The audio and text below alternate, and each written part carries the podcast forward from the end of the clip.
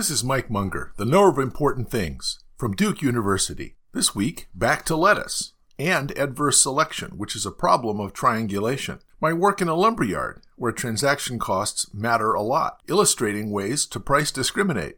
Also, TWEJ, and this week's letter. Straight out of Creedmoor, this is Tidy C. I thought they talk about a system where there were no transaction costs, it's an imaginary system. There always are transaction costs. When it is costly to transact, institutions matter, and it is costly to transact.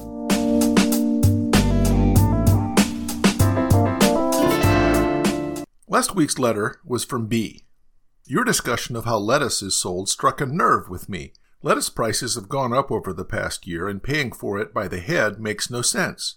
The size and weight of romaine heads vary widely. Why should I pay the same amount for a one pound or a two pound head of lettuce? The two pound head will yield twice the number of servings. So I spend extra time looking for the heavier heads, which are a much better value.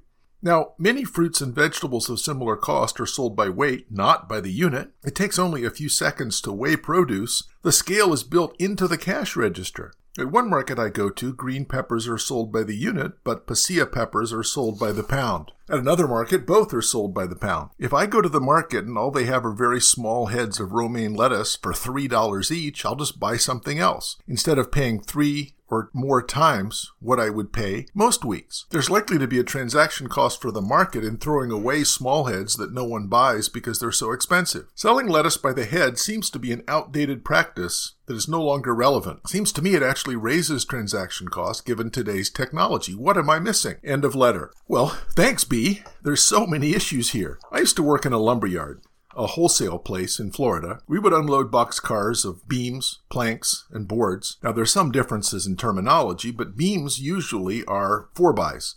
That is 4 by 6, 4 by 8, or more, 6 by 10. Planks are 2 bys, 2 by 6, 2 by 10, and boards are 1 bys, a 1 by 6 or 1 by 10. There's generally two ways you can buy lumber, by the bundle or by the piece. Now, there are clearly economies of scale in handling things by the bundle because the wood is strapped together with steel straps. But the big difference in price is quality. Wood is actually not homogeneous. If you go to a home supply store like Lowe's or Home Depot, they have bundles that are broken because consumers would prefer to buy by the piece instead of by the bundle. Some of that is because bundle is such a large quantity of lumber. But even if someone wanted a large quantity, they might want it to buy it by the piece so that they could sort through to make sure that they were getting the best boards. Because, like I said, lumber varies in quality. Let's talk about 2x4s. Now, if you've ever actually measured, you know that 2x4s are 1.5 inch by 3.5 inch. They're not really 2x4s. The 2x4 measurement is rough sawn wood before it's planed and smooth. So if you get to pick through what they call 2x4s at the Home Depot, you'll see that some of them have knots, which are weaknesses or blemishes or big chunks taken out along the edge. If you buy a bundle, you'll get a mix of clean, smooth boards and rougher ones, some of which are going to be unusable. If you buy by the piece, you'll only choose the clean, smooth boards with no blemishes and no knot holes. Well, every once in a while, the 2x4s are so picked through that the Home Depot will have a forklift come out, remove all of their remaining unusable boards, which are unsellable, and put in a new bundle. Break that bundle by cutting the strap, and the picking over process starts again. Why do that? Why not only sell the good boards in the first place? The answer is that by putting out a bundle without thinking much about quality, the store is imposing the cost of search and sorting on the customer. And they can charge a higher price, knowing that people will be willing to pay it to get better quality. Now, the alternative is for the store to do all the sorting in advance. But some people are willing to take just whatever is on top. They don't notice or care about the imperfections. Rather than having the average quality be high with low variance, retail lumber stores buy big variance bundles wholesale and then let the customers do the sorting. And customers will actually pay more for the privilege of being able to sort. Sure, the retail store ends up throwing some of the lumber out, but they make more money this way than if they threw out all of the unsaleable wood in advance. And as we'll see in a minute, putting out bundles and letting people sort is a kind of price discrimination, an implicit coupon. Beams, unlike boards and planks, are always, as far as I know, sold by the piece. For one thing, they're huge and expensive. The biggest one we sold was a 6 by 10 you would, a new guy, we would see a new guy uh, come in and there would be six by tens that were 16 feet long. We'd tell him to go pick up one end and we'd get the other one. And of course, he couldn't remotely move it. Even one six by 10 is going to take a forklift to move it around. Now, beams that have knots or other weaknesses are just not usable. They're sorted in advance. They're so heavy, it's not worth paying to ship them in the first place. So the producer sorts beams at the mill. Bad beams don't even get planed in the first place. Well, what does this have to do with lettuce? Wood doesn't get sold by the pound after all. The point is, just as as Yoram Barzel always said, when it comes to transaction cost, you can't separate the use and measurement of the product from the product itself. It's all of a piece. In this case, a piece of lumber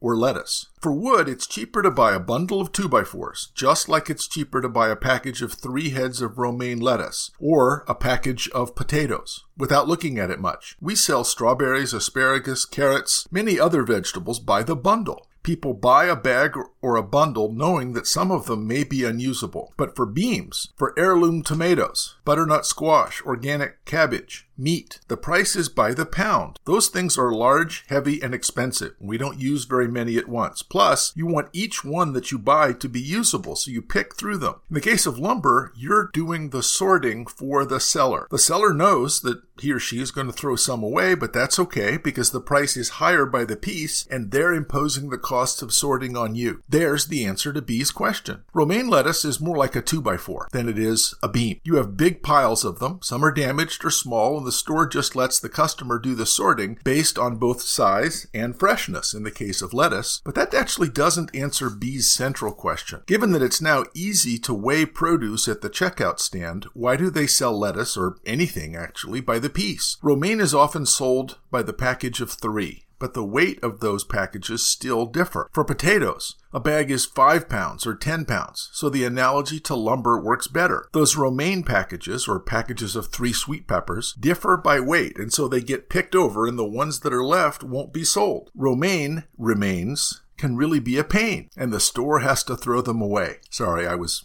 freestyling there for a minute. But remember, the store's not trying to minimize food waste, they're trying to maximize profits. There's a big difference. If you can charge a higher price because people can select the best romaine heads, and you're likely to throw away many of the heads anyway because of freshness, unlike with lumber, which lasts for years, at least indoors, with lettuce, freshness matters. You're going to throw some of these away anyway. If people wanted to buy lettuce by the pound, stores would sell it that way. Some stores do, but not all. To understand the reason, let's go back to the question of price discrimination and coupons from a previous episode. There are people who will search through the romaine heads. They'll look for the biggest one if you sell by the piece. Those are the same folks who are coupon shoppers, people who will pay time for a lower price.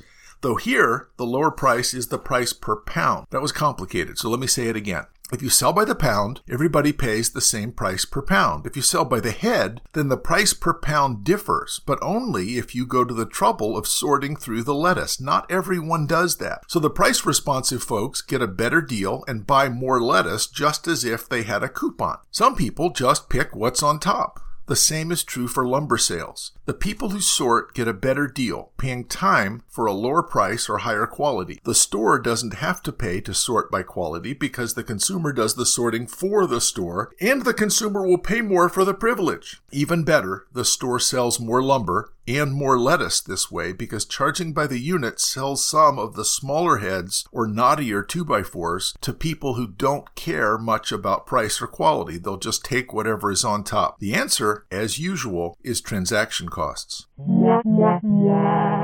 Whoa, that sound means it's time for TWEJ. This week's economics joke is about Prime Minister Clement Attlee of the UK and former Prime Minister Winston Churchill. They were longtime antagonists. In the early 1950s, Great Britain was moving in a sharply socialist direction, expanding state owned enterprises and nationalizing a lot of industries. Well, apparently, after a meeting, Attlee had gone into the men's room and was standing at a urinal over at one side. Churchill comes in sees Attlee and then moves to a urinal that's at least 10 spots away. Now, Attlee had a kind of patrician, high, reedy voice, and supposedly Attlee said, Ah, Winnie, feeling a bit standoffish, are we? Churchill immediately responded, No, Attlee, it's just that whenever you see something large and in private hands, you want to nationalize it. Now, I have to note, I always say that the TWEJ is not funny. That's clearly wrong, at least in this case, because that joke is hilarious. It also connects, though, to our discussion of public goods and to excludability. So the, the idea that the line between what the public should be providing and what can be provided privately is a matter of transaction cost is one of the core theses of this podcast.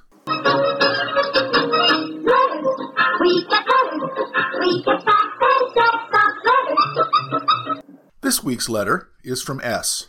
I've enjoyed the new show so far, but what has intrigued me most is the positive value of transaction cost. It got me thinking about church. I'm a pastor and theologian, so that was inevitable. There are some transaction costs that are stupid and detrimental to church life. An obvious one is lack of parking or a web presence that's badly maintained or even non existent. It takes so much trouble for people to visit a church for the first time anyway that these things will put them off entirely. Well, that's at one extreme. At the other extreme is transaction costs that are vetting for some someone who can be brainwashed, a kind of selection. Cults use this tactic. It is precisely by having extraordinarily high transaction costs that they locate exactly the kind of people that they want. It's also why it's so hard to reason with the culturally brainwashed with the argument that it's unreasonable to sacrifice so much for the cult, because the high transaction cost is actually what they want. That's how they were selected. A lot of churches put out an all or welcome sign thinking that this will reduce the emotional or social transaction cost of getting people through the door. I suspect it does the opposite, because it sounds a bit desperate, like begging for a date. I'll date anyone. It's a well meaning but misapplied expression of the Christian principles of universality and grace. Within the life of the congregation, there are normally very high transaction costs to becoming clergy. In my Lutheran tradition, you need a bachelor's degree of some kind, a Master of Divinity, and a vetting process that lasts several years, including psychological exams and a year long practicum under an ordained pastor. This makes sense. You want to make it difficult to achieve religious power over others. Well, what about congregation members? In practice, there's a lot of variety. In my congregation, we try to minimize the transaction cost of joining for Sunday morning worship. You don't have to be baptized, don't have to believe to attend a service. On the other hand, to become a member of the congregation, there are a few imposed transaction costs because it shouldn't be too easy to gain access to votes, to budgets, a seat on the church council, and decision making. There has to be some clearly established common ground of belief and ethics. Otherwise, our common life would devolve into constant battles, and any church person will tell you that battles are common enough as it is. In my sitting, I usually wait till the person has been attending worship regularly for at least a year before raising the issue of membership. And then we spend six sessions reviewing Luther's small catechism. The transaction cost of becoming a member of this Lutheran congregation is nowhere near as high as becoming a pastor of the congregation, but the willingness to pay the respective transaction cost is, in general, a good measure of commitment. My guess is that a lot of churches seesaw back and forth between transactions costs that are too high or too low, trying to figure out how to create the right incentives that are still in alignment with our core beliefs. I've often thought that a better grasp of economic concepts would benefit pastors and theologians. And this email is my own proof. All the best, S. End of letter. Well, that's terrific. Thanks for listening. We'll work on that puzzle, have another hilarious TWEJ, and more next week on Tidy C.